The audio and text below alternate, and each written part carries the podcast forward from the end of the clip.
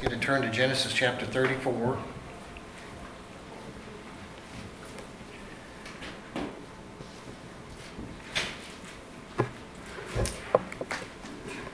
After, um, after Rebekah and Jacob deceived Isaac and Esau, Jacob had to leave or be killed by his brother. And so he went to Haran and he stayed there for 14 years working for his uncle Laban, Rebekah's brother. And while he was there, he married Leah and he married Rachel. He had 11 sons. And in the due course of time, he was ready to go home, but Laban convinced him to stay another six years. And those six years were a continuation of uh, mistreatment, being treated uh, uh, disrespectfully, uh,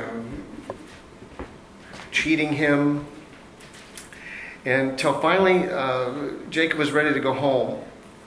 And God told him that it was time to go home because uh, in all of that, what had happened was God had continually blessed Jacob. And he'd become very wealthy and was very successful in his service in those 20 years. And it got to the point where Laban and all of his brothers and everyone that was connected to him had their eyes on Jacob's back. And so he knew it was time to go. And, and God told him it was time to leave. And Jacob con- conversed with this with Leah and Rachel in the field. And they came to an agreement that this was what God wanted them to do. And they left. But when they left, they left deceptively. And, you know, not only did Rachel take Laban's household idols, but they, they, they left in a, in a sneaky way. And all of this came to a head at the mountain range of Gilead, which is just to the east side of the Jordan River. You can see it there on the map uh, above the Dead Sea and to the right. And so this is where Laban caught up with Jacob, and they came to a, a truce of sorts, but it put an end between the relationship between uh, these two people. Uh, that came to an end on that day. And it was dramatic because uh, Laban and his family, Nahor and, and Terah's, Terah, Abraham's dad, they, they stayed in their idolatry, but Jacob didn't. And so there was a separation there. And as this was occurring, 400 men were accompanying Esau to come to see Jacob. And so uh, God had told Jacob that he was going to be okay. He told him that he was going to be with him. He told him uh, a number of promises about things that was going to happen in the future with him.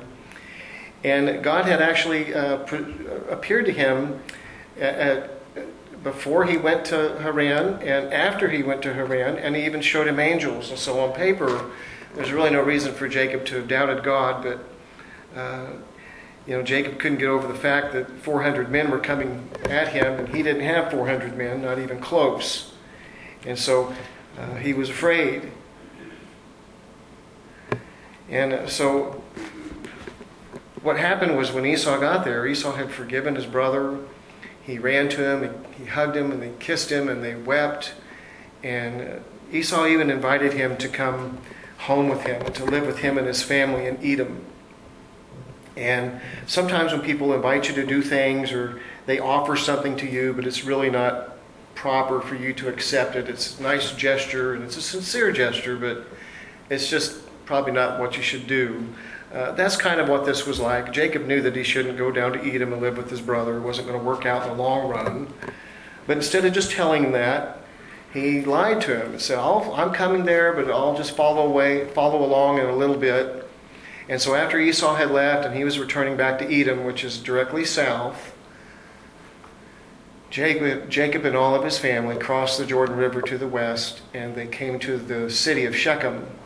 And Shechem sits between Mount Ebal and Mount Gerizim. It's about 15 miles north of Bethel. Um, if you were to travel from Shechem to Bethel, it would be uphill because of the elevation, but they're about 15 miles apart. And because Jacob was a farmer and he had livestock, you know, they would have lived outside of the city. But this is where they went. And this brings us to the dark 34th chapter of Genesis. So we'll begin reading uh, chapter 34, verse 1. It says, Dinah, Leah's daughter, whom she bore to Jacob, went out to see some of the young women of the area. And we're not going to put this all on her, but right here we see that she is socializing with the people of Canaan. And so the events that transpire here begin with this decision of hers. Uh, she left the safety and protection of her family and began to socialize with these people. In verse 2, when, when, Shechem, uh, when Shechem, who is the son of Hamor the Hivite, uh, a prince of the region, and so uh, the king of sorts, or the chieftain, would be Hamor, and his son is Shechem, and the city's named after him. And he is a, considered a prince of the region. And when he saw her, when he saw Leah, or when he saw Dinah, he took her and he raped her. And he became infatuated with Dinah, the daughter of Jacob. He loved the young girl and he spoke tenderly to her. And then he said, Get me this girl as a wife. To, he, he said, told his father, Hamor. When Jacob heard that Shechem had defiled his daughter Dinah, but since his sons were with his cattle in the field, he remained silent until they could return. Well, meanwhile, Shechem's father Hamor came to speak with Jacob. And while this is occurring, Jacob's sons returned from the field. And when they heard about the incident, and were they were deeply grieved and angry, for Shechem had committed an outrage against Israel by sleeping with Jacob's daughter, and such a thing should not be done. Hamor said to Jacob's sons, My son Shechem is strongly attracted to your daughter. Please give her to him as a wife. Intermarry with us. Give your daughter to us, and take our daughters for yourselves. Live with us. The land is before you. Settle here, and move about, and acquire property in it. Then Shechem said to Dinah's father and brothers, Grant me this favor, and I'll give you whatever you say. Set for me the compensation and the gift. I'll give you whatever you ask of me. Just give me the girl to be my wife. But Jacob's sons answered Shechem and his father Hamor deceitfully because he had defiled their sister Dinah. We cannot do this thing, they said to him. Giving our sister to an uncircumcised man is a disgrace to us. We will, just, we will agree with you only on this condition if all your males are circumcised as we are. Then we will give you our daughters, take your daughters for yourselves, for ourselves, and live with you, and become one people. But if you will not listen to us and be circumcised, then we will take our daughter and go. Well, their words seemed good in the eyes of Hamor and his son Shechem, and the young man did not delay doing this because he was delighted with Jacob's daughter. Now he was the most important of all his father's house, so Hamor and his son Shechem went to the gate of their city and spoke to the men there. He said, These men are peaceful toward us, the Israelites. They uh, let them live in our land and move about in it. For indeed, the region is large enough for them. Let us take their daughters as our wives and give our daughters to them.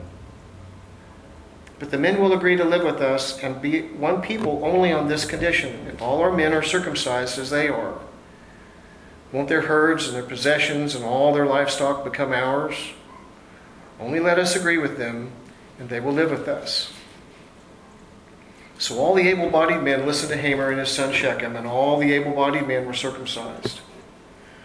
On the third day, when they, were, when they were still in pain, two of Jacob's sons, Simeon and Levi, Dinah's, brothers, took their swords, went into the unsuspecting city, and killed every male. They killed Hamor and his son Shechem with their swords, took Dinah away from Shechem's house, and went away. But Jacob's other sons came to the slaughter, and they plundered the city because their sister had been defiled. So they were involved in this too. They took their sheep, cattle, donkeys, and whatever was in the city and in the field. They captured all their possessions, children and wives, and plundered everything in the houses. And then Jacob said to Simeon and Levi, You have brought trouble on me, making me odious to the inhabitants of the land, the Canaanites and the Perizzites. We are few in number. If they unite against me and attack me, I and my household will be destroyed. But they answered, Should he have treated our sister like a prostitute? So we see some things happening there. We see that Dinah uh, made the first bad move, and um, we're going to find out in chapter 35 that that idolatry had permeated all of Jacob's home, all of his children, uh, all of the people that were attached to him, that they had very much uh, synchronized with the Canaanites. Uh, they believed in the one true God, but they also worshiped these other gods. And so uh, Dinah is not the, the, bad guy here, so to speak, uh, but certainly the chain of events began when she left safety. And uh, we see that the option here is to intermarry with the Canaanites, to live with them, to become one people. And so this is one of many attempts that Satan makes to destroy the lineage that he is designed, that God has designed to, to, to bring the Messiah. And uh, even though Simeon and Levi started this, the other sons were involved. And when Jacob finally confronts them about it at the end, they didn't have a repentant heart at all. They just disagreed with their dad. You know, God made promises to Abraham, a whole bunch of them, and they were unconditional promises. But Abraham and Sarah had a really hard time trusting God when things were difficult. Maybe that sounds like somebody you know. Um, sounds like me. Uh, probably yourself could say that as well at times.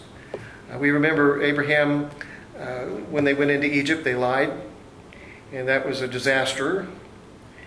And when they were with Abimelech, they lied again, and that was bad. And because Sarah was barren, Abraham and Sarah decided to have a child with Hagar, and of course, Ishmael and his descendants have caused nothing but trouble ever since for the nation of Israel. And so, all of these things are examples of when we have a difficult situation and we decide that we're going to um, solve it or resolve it in our own strength and in our own mind. We're going to take matters into our own hands, and it just makes things worse. You know, God intentionally waited until Abraham and Sarah were too old to have children. And he did that on purpose. He did that to, it, it, it, tells us that. Uh, he did this to, to prove that he was ultimately in control of everything that was happening and to prove that he keeps his promises. And it shows us the foolishness of when we don't trust God.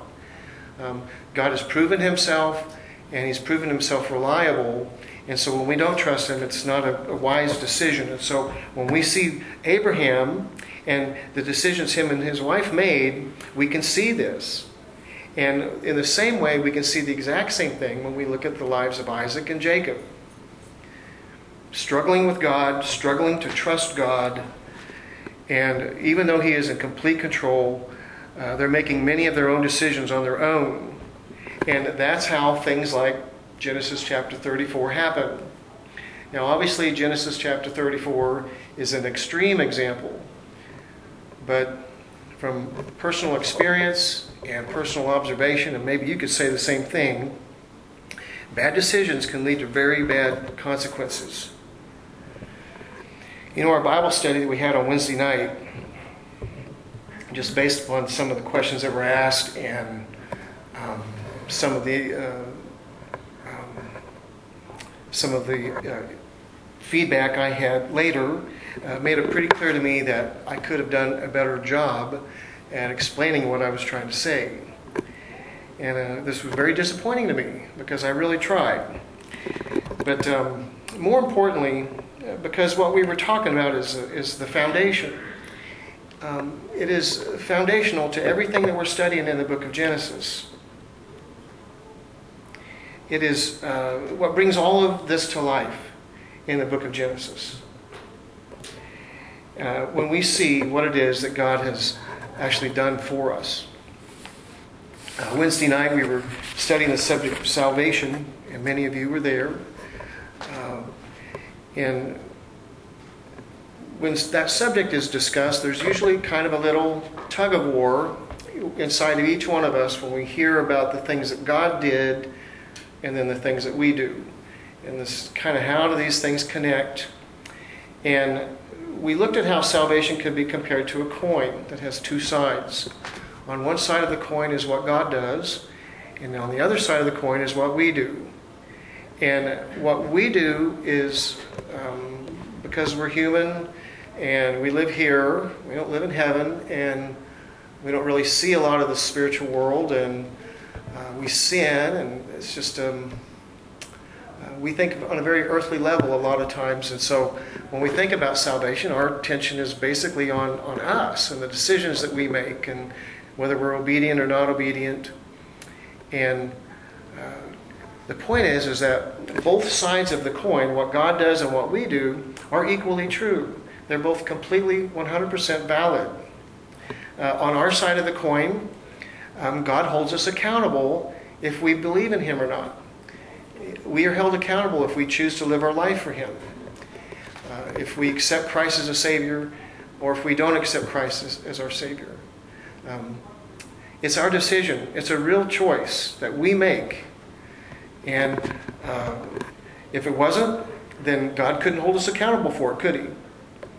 You know, John 3:16 in Sunday school was, "For God so loved the world that He gave His only Son, that whosoever, anyone, believes in Him." And in Romans 10:13 it says, "Whosoever, whosoever shall call upon the name of the Lord will be saved." So this is a, uh, that aspect of things focuses on our responsibility as people, um, how we respond to God's truth, and whether we believe or not. But the problem is that uh, because of our pride, we try to insert our side of the coin into God's side of the coin. We try to insert ourselves into what God does. You know, but the truth is, is if, if God didn't do what he did, then there wouldn't be another side to the coin. The only reason there is another side of the coin, our what, we do, is because of what God did. It's very important for us to remember that um, God doesn't react to us, but we react to Him. Everything that occurs on our side of the coin is secondary it is 100% authentic, but it's secondary. And this is what we observe in the lives of Abraham, Isaac, and Jacob. We see God having a plan. And He has a plan. He's revealed His plan.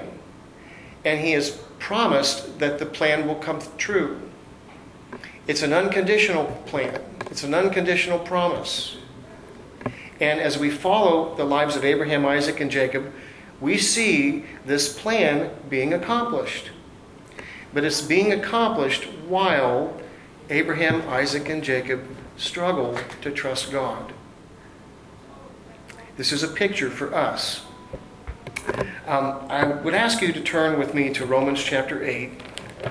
This is where we went uh, Wednesday night, Romans chapter 8.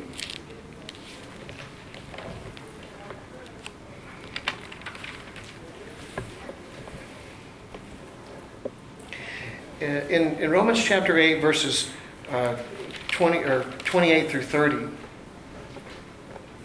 God gives us the chronology of salvation. He gives us the sequence of events. But the sequence of events that are given to us in these verses are from God's side of the coin. It's from His side. It is from that perspective. Verse 28 We know that all things work together for the good of those who love God. He's talking about those who are going to be redeemed, those who are called according to His purpose.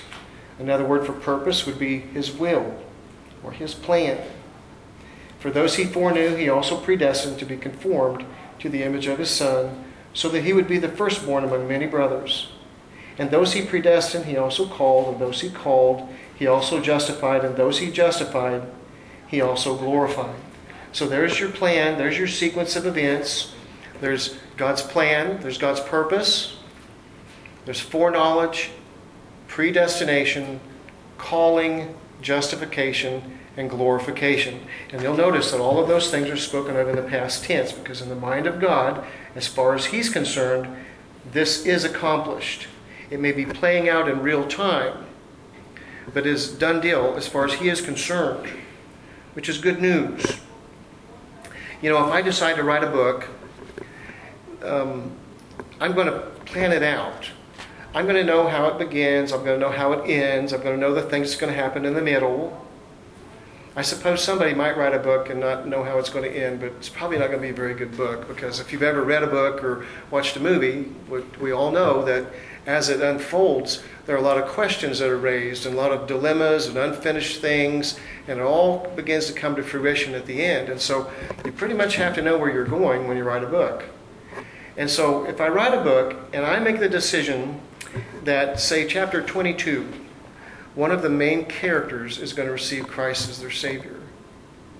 It's a decision that I make. I've decided that this person, this main character in chapter 22, is going to be rescued. And so I have a plan. I've mapped it out. And then I have set my affection on that main character that I'm going to rescue in chapter 22. That's foreknowledge. Foreknowledge doesn't have anything to do in the Bible with actions of people, the decisions that people make. It has to do with people, people themselves, the wicked, the nation of Israel, um, the elect, those he's going to redeem. This is how the Bible speaks about people and foreknowledge. In Acts 2:23, he speaks of Jesus in that way.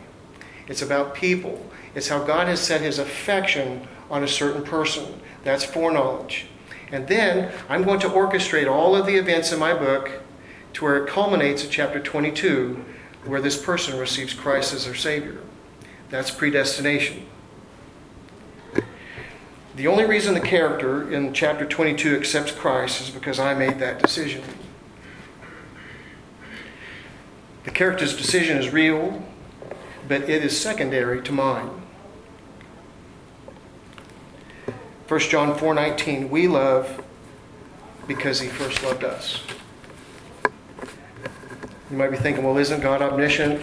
Doesn't that mean foreknowledge mean that he can just see what we're going to believe? Well, yes, God is omniscient. And yes, God does know every infinite detail of his own plan.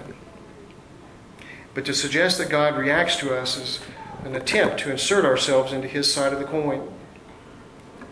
And the only reason we talked about this on Wednesday night in so much detail was hopefully, I was hoping that it would be, um, it would help us to better appreciate how secure our salvation is. To realize that um, how bad we are, how, how, um, how completely saturating the sin is, sin nature is in, in us as a person. Um, how it permeates everything that we are our emotions, our, our, our, our mind, um, our bodies. Everything is, is corrupted. And it's not something that we can fix. We can't fix that. You know, uh, I gave the example of spitting in a glass of water and then stirring it up and then handing it to you. Well, you're not going to drink it. And you can't get that spit out of that. It's in all of it. No thanks you know. And so this is the, the, the dire, helpless situation of man when he is born into sin and that sin comes to fruition in our lives, we just we just sin. We've got a sin nature. And we're helpless. And God decides to rescue us. It's a decision that He makes, and it's something that only He can do. It's not something that we can accomplish. Um, he decided to rescue us by His grace and His mercy so that one day we will stand before Him blameless. When you think about God's plan and how He is unconditionally accomplishing the plan and how it involves our redemption, that's the basis of our security. That's the basis of our assurance for our salvation. Isn't it good that your assurance doesn't rest on you, and how well you do. Look at Abraham, Isaac, and Jacob. Look at yourself. Look at me. Isn't it good that my salvation doesn't rest on my shoulders? And so, this is the, the most important thing that we can see as, as we watch these men's lives unfold, these men and their wives unfold, and their children, is we see God loving them. He's faithful to them, even though they, while, even though they are unfaithful and he's still accomplishing what he has set out to accomplish. That's the security of our salvation.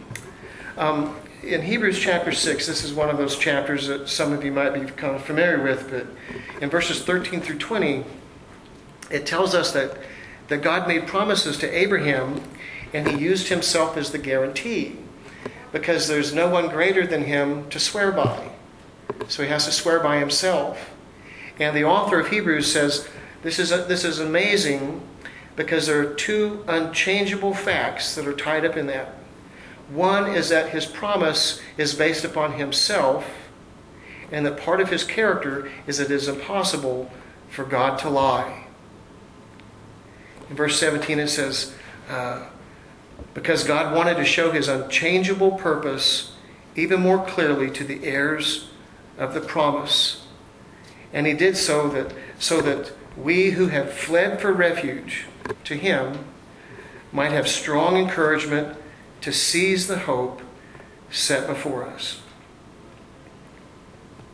If everything goes as planned, next Sunday we'll be looking at Genesis chapter 35. And it's a great chapter because it begins to show us how to come back from making a mess of things, like Genesis chapter 34. And we've got our Bibles open to Romans 8, and I don't know if you've read ahead or not. But the chapter doesn't end with verse 30.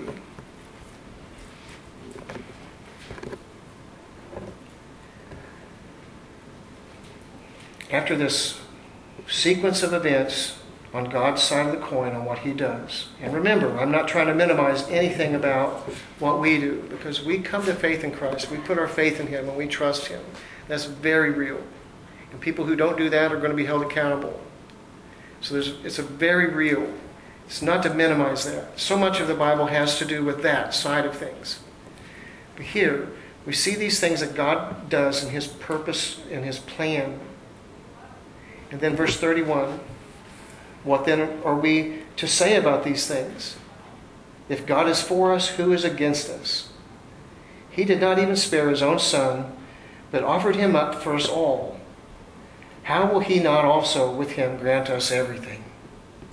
Who can bring an, who can bring an accusation against God's elect? God is the one who justifies. Who is the one who condemns? Christ Jesus is the one who died, but even more has been raised. He is also at the right hand of God and intercedes for us. Who can separate us from the love of Christ? Can affliction or anguish or persecution or famine or nakedness or danger of sword? As it is written, because of you, we are being put to death all day long. We are counted as sheep to be slaughtered. Verse 37 No, in all these things we are more than victorious through him who loved us. For I am persuaded that neither death nor life, nor angels nor rulers, nor things present nor things to come, nor powers, nor height, nor depth, nor any other created thing will have the power to separate us from the love of God that is in Christ Jesus our Lord. Let's close in prayer.